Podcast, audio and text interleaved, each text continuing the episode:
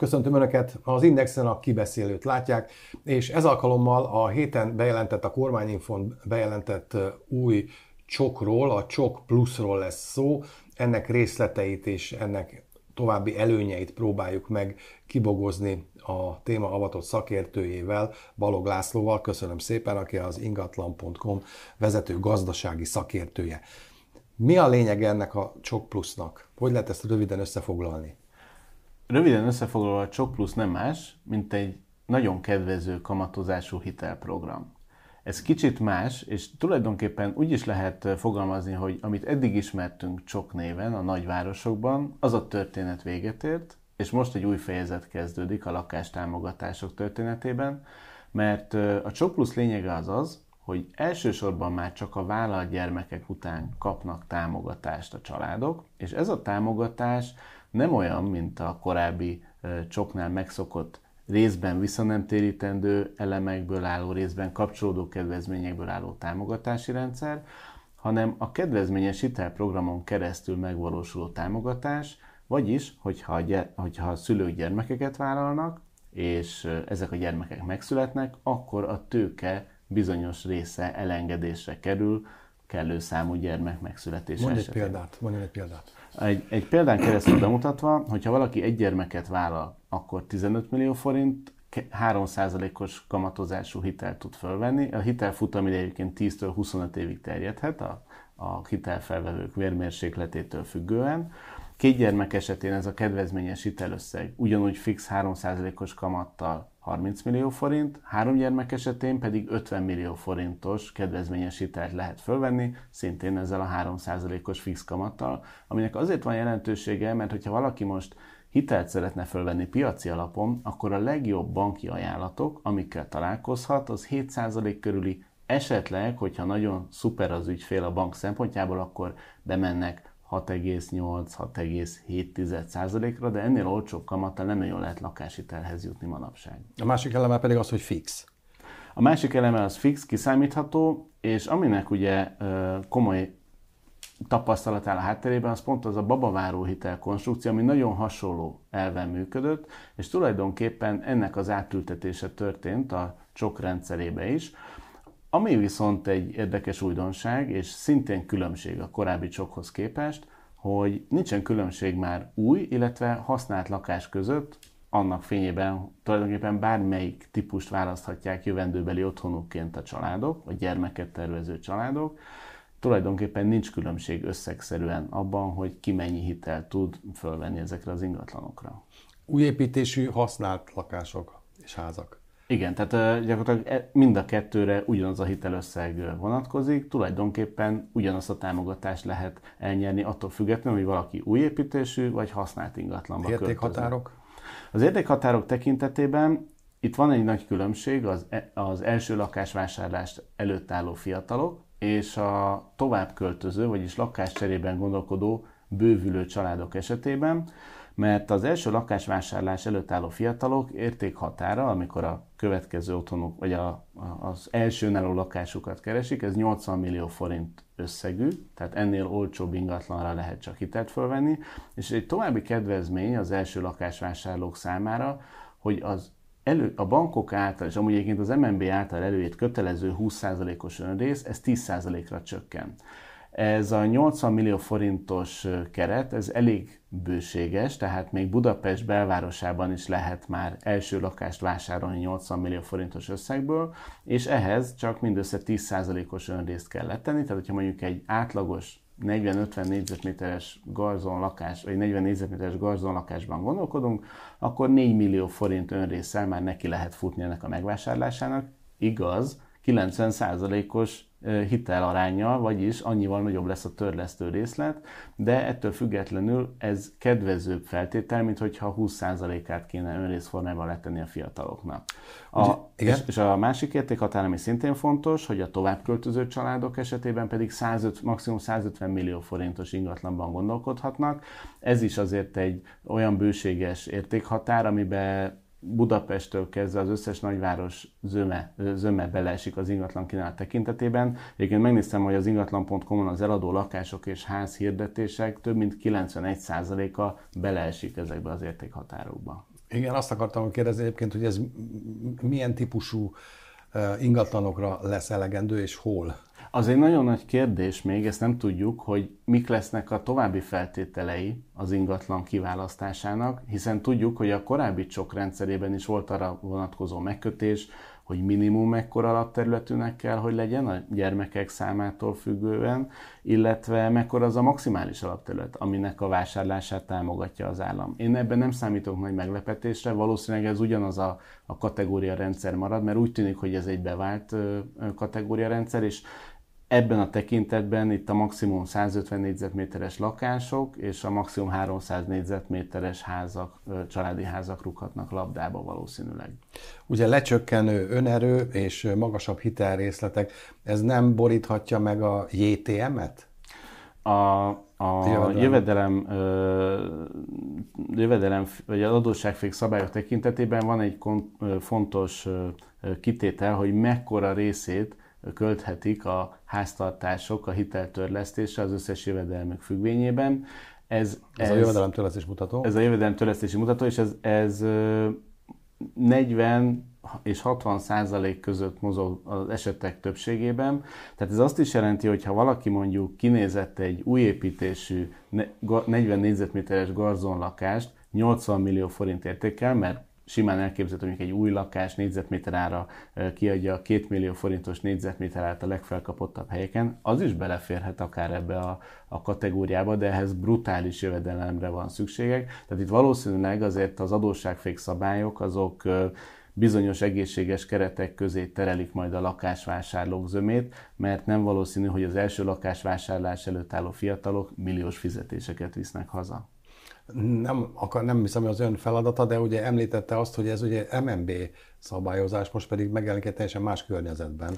Igen, ugye érdekes lehet, és a, a az érzé, a, a témára érzékeny nézők lehet, hogy kiszúrták már, hogy a, az MNB makroprudenciális jelentése, ami, ami a napokban látott napvilágot, már foglalkozott ezzel a kérdéskörrel, és ott konkrétan 2024 első felére tervként szerepelt, hogy a, akár az első lakás vásárlás előtt álló fiatalok 10%-os önrészsel is tudjanak ingatlant vásárolni. Ugye ez egy célzott támogatás lenne az MNB részéről. Ugye most itt viszont a Csok Plusz keretében jelent meg ez a, ez a bejelentés. Nem tudjuk még, hogy tartogat-e még az első lakásvásárlók számára meglepetéseket a kormányzat, vagy ez az összes támogatás lényege, mert aki figyelmesen hallgatta a miniszteri nyilatkozatokat még a Csok Plusz bejelentését megelőzően, föltűnhetett, mi foglalkoztunk ezzel a kérdéssel, hogy július közepén Gulyás Gergely az egyik kormányinfón elmondta, hogy támogatják a fiatalok önálló lábra állását, valószínűleg ez az egyik eleme ennek. Lehet-e a Csok Plusznak árfelhajtó hatása a lakáspiacra, mert mondjuk ennek nyomán, hogyha elkezdik ezt igénybe venni, akkor egyre többen kezdenek el lakást keresni, egyre többen kezdenek el mondjuk építkezni, mert ugye egy bizonyos eleme ennek a Csok Plusznak alkalmas felújításra is, tehát hogy nem lesz-e végül ennek árfelhajtó hatása?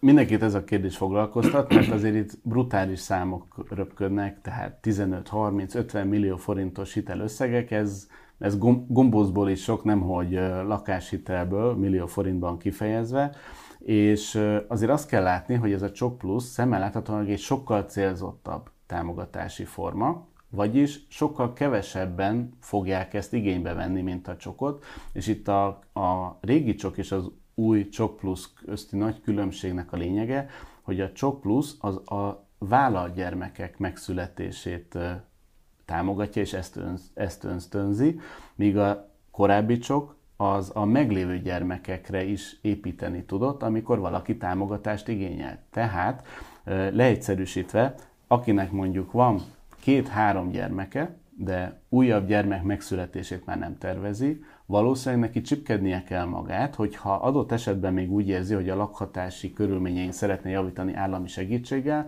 mert neki év végéig kell kihasználni a még kínálkozó lehetőségeket. Tehát a régi csok feltételei szerint, aki szeretne újítani, annak December 31-ig. December 31-ig be kell fogadni a támogatási kéremet a bankoknak, és ez nem feltétlenül csak azt jelenti, hogy december 30-án bedobjuk a bankfiók küszöbén a, a, az, igénylő lap, az igénylést, hanem minden dokumentumnak maradéktalanul benne kell lenni. Már meg kell kötni a, az adásvételi szerződést, ki kell ugye ehhez választani az ingatlant, le kell tárgyalni az eladóval, szóval itt azért ez egy hosszabb folyamat, nincs sok ideje már ezeknek a családoknak, hogy, hogy, hogy elindítsák ezt a folyamatot, hiszen azért tudjuk, hogy az év végén a bankok már nem annyira aktívak, de lehet, hogy most kivételt tesznek ebben az évben.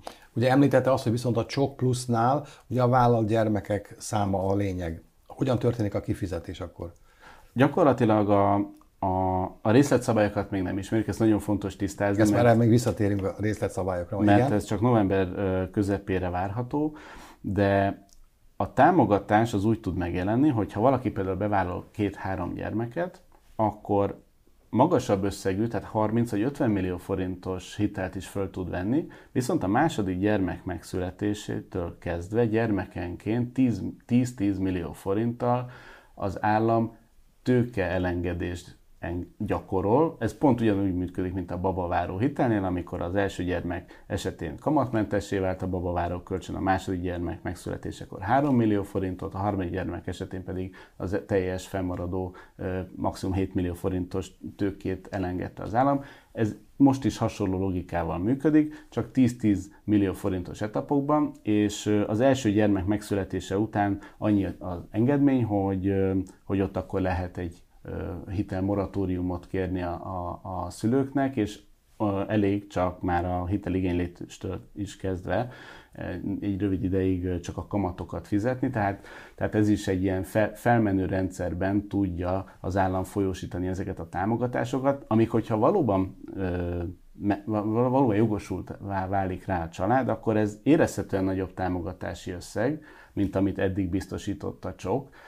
Egy, két vagy három gyermek esetén ugye 600 ezer, nagyjából 1,3 és 2,2 millió forintot adott használt lakás esetén, új lakásoknál pedig 600 ezer, 2,2 millió, 2,6 millió és 10 millió forint volt a támogatási összeg, tehát itt ez a, a 10 20 millió forintos tőkeelengedés, két vagy három gyermek esetén ez lényegesen nagyobb pénzösszeg, amit a, tulajdonképpen a banknak kifizet az állam, de tulajdonképpen ez a családok terheit csökkentheti. És az még egy érdekes különbség, hogy, hogy itt ugye a vállalatgyermekek megszületését támogatja a, a kormányzat, ami azt is jelenti ezáltal, hogy ez, ez a réteg lényegesen szűkebb, mint akinek mondjuk már van gyermeke, a, a korábbi e, kormányzati nyilatkozatokból az derült ki, hogy nagyjából a, a csokigénylők 60%-a volt az, aki meglévő gyermekekre való tekintettel vette igénybe a csokot, és körülbelül kétötöde, tehát durván 40%-a volt az, aki tervezett gyermekekre vette föl a csokot. Tehát akkor két gyermek után beindul az elengedés 10 millió forintonként, és hogyha minél több gyerek van, ugye, bocsánat, annál uh, annyiszor csökken majd forinttal. 10 millió forinttal. Mik azok, amik szakértők szerint, önök szerint most még nem egyértelműen látszanak ki, vagy rajzolódtak ki a heti Csok Plus bejelentését követően, tehát milyen részletszabályozásra várnak?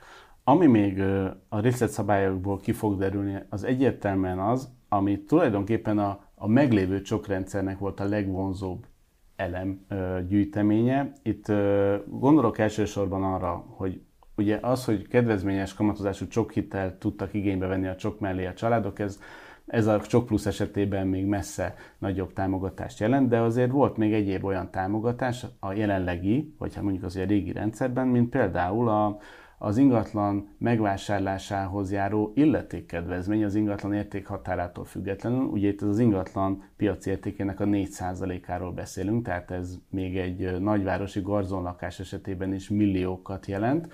Nem tudjuk, hogy ez az új Csok Plus esetében hogyan és milyen formában marad fönn, ha egyáltalán fönnmarad, illetve szintén vannak egyéb speciális kedvezmények, például az új lakás vásárló csokigénylők a régi rendszerben 5 millió forintig áfát tudtak visszaigényelni, vagy hát az állam fizette ki mondjuk a beruházónak az áfát az új lakások után, és ez, erről nincsen szó még, hogy ez az új csok plusz rendszerben megmarad-e, vagy adott esetben ez megszűnik ez a kedvezmény.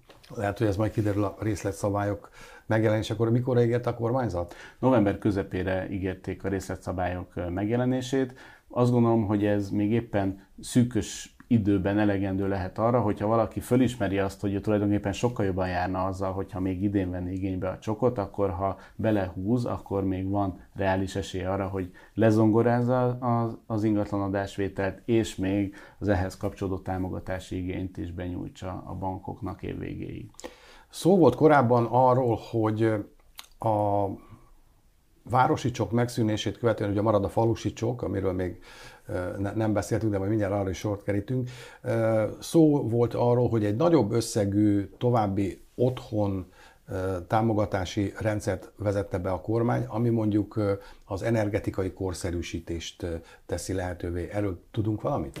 Igen, ugye ez azért egy érdekes kérdéskör, mert a, a miniszteri bejelentőn szó esett az, arról, hogy a, az Csok plusz az az ingatlanok felújítására is igényelhető, és ez valóban így van, akkor, hogyha ez ingatlan adásvételhez kapcsolódik. Tehát, hogy ez a vásárláshoz kapcsolódik, és utána felújítjuk a lakást, akkor valóban ezt a magasabb összegű hitelt erre is lehet fordítani. Viszont ugye, ha a már meglévő otthonunkat csinosítanánk, vagy korszerűsítenénk, akkor erre nem lesz alkalmas a Csok Plus, és a, a már megjelent tervek szerint ugye a kormányzat már társadalmi vitára bocsájtotta azt a tervezetet, ami a, a Repower EU alapokból a, az hazai ingatlanállomány energetikai korszerűsítésére vonatkozó támogatási lehetőségeket vette számba. Eb, tehát ez, ez mondjuk nyilászáró cserét jelent? Ez mindenképpen energetikai vagy... korszerűsítést jelent, tehát ez azt jelenti, hogy mondjuk konyhabútolt, meg pergolát ebből már nem lehet finanszírozni, mint mondjuk a korábbi 3 plusz 3-as támogatási rendszer keretében lehetett. Viszont ez biztos, hogy nagy segítséget jelentett azoknak, akiknek tényleg szükség van energetikai korszerűsítésre, hiszen azért ne felejtsük el, hogy 2021 és 2022-ben elérhető otthonfelújítási támogatás gyakorlatilag hajrájában történt az a változás, hogy a rezsiköltségek fix jellege hát átalakult, és egyre fontosabb lett valószínűleg minden ingatlan tulajdonos számára, hogy mennyi rezsiköltséget fizet havonta a szolgáltatójának, és ebben sokat lehet spórolni egy energetikai korszerűsítéssel. Szigetelés például. A szigetelés abszolút ide tartozik, a nyílászárócsere, fűtéskorszerűsítés, rengeteg olyan alapvető felújítási munka, az, ami az évtizedek során azért maradt el részben egyébként a hazai háztartások részéről, mert egész egyszerűen olyan olcsó volt az energia ára, hogy nem érte meg, és annak a pár millió forintnak mindig találtak jobb helyet a családok, és ez egy teljesen racionális döntés volt a részükről, emiatt kevesen törhetnek szerintem pálcát a fejük fölött, de az biztos, hogy ez azzal együtt járt, hogy az ingatlan állomány minősége egyre rosszabb állapotba került, és ebben talán segítséget jelenthet, hogyha valamilyen energiakorszerűsítési program bevezetésre kerül, de erről viszont még nem sok konkrétumot tudunk. Eddig tehát összefoglaltuk azt, amit tudni lehet jelenállás szerint a Csok Plusról, amely január 1-től lép életbe. Ugye ez kivezeti az eddigi csokot, amelynek azonban marad egy eleme, ezt még azért idézzük fel, ez a falusi csok, ez kik és hogyan vehetik igénybe? A falusi csok az korábban a csok rendszerének egy része volt, és voltak speciális kis települések. Ezek eredetileg 5000 főnél kisebb településekre vonatkoztak, azzal a megkötéssel, hogy az elmúlt néhány év demográfiai tendenciái nem mutattak népességgyarapodást, tehát ezek az elnéptelenedő kis településeket jelentette, és gyakorlatilag a hazai település állománynak a 75%-át lefedi de ez nyilván annak is köszönhető, hogy nagyon sok olyan kis település van, ahol nagyon alacsony a lélekszám, miközben a lakosság egyre nagyobb része lakott városokban, ez egy globális tendencia. Ennek ellenére egyébként érdekesség, hogy az teljes csok rendszerén belül a, a kiutalt támogatásoknak csak alig több mint negyede történt a falusi csok keretén belül kiutalásra. És a falusi csok rendszere továbbra is megmarad, sőt, ott a támogatási összegek emelkednek, egy gyermek esetén 1 millió forintra, két gyermek esetén 4 millió forintra, három gyermek esetén pedig 15 millió forintra. És ugye a falusi csok rendszerében is megfigyelhető az a fajta váltás, ami a használt és az új ingatlanok között mutatkozik meg a csok plusz rendszerén belül, tehát hogy nem csak, hogy nincs különbség, hanem a használt lakás vásárlása nagyobb összegű támogatást lehet igénybe venni, mint hogyha valaki épít vagy vásárol egy újat. És ugye ennek az is az oka, hogy a magasabb összegű támogatást a falusi csok keretén belül csak úgy lehetett igényelni használt lakást, hogy ennek a magasabb összegű támogatásnak a felét az igénylő az ingatlan korszerűsítésére vagy bővítésére fordította. Nyilván itt azért gondolom az is mozgathatta a jogalkotót, hogy ezeknek a kis településeknek az ingatlan állománya még inkább rászorult arra, hogy valamilyen fajta korszerűsítésen vagy felújításon menjenek keresztül, és ezért volt ez az előírás, hogy a felét, a támogatási összeg felét nyilván számlával igazolható felújításokra kell fordítani. Balog László, köszönöm szépen, hogy segített az új csók, tehát a csók plusznak a körbejárására és elmagyarázásával. Köszönöm szépen. Önöknek pedig köszönöm, hogy velünk tartottak, a kibeszélőt látták az Indexen, méghozzá a kibeszélő extrát. Viszontlátásra!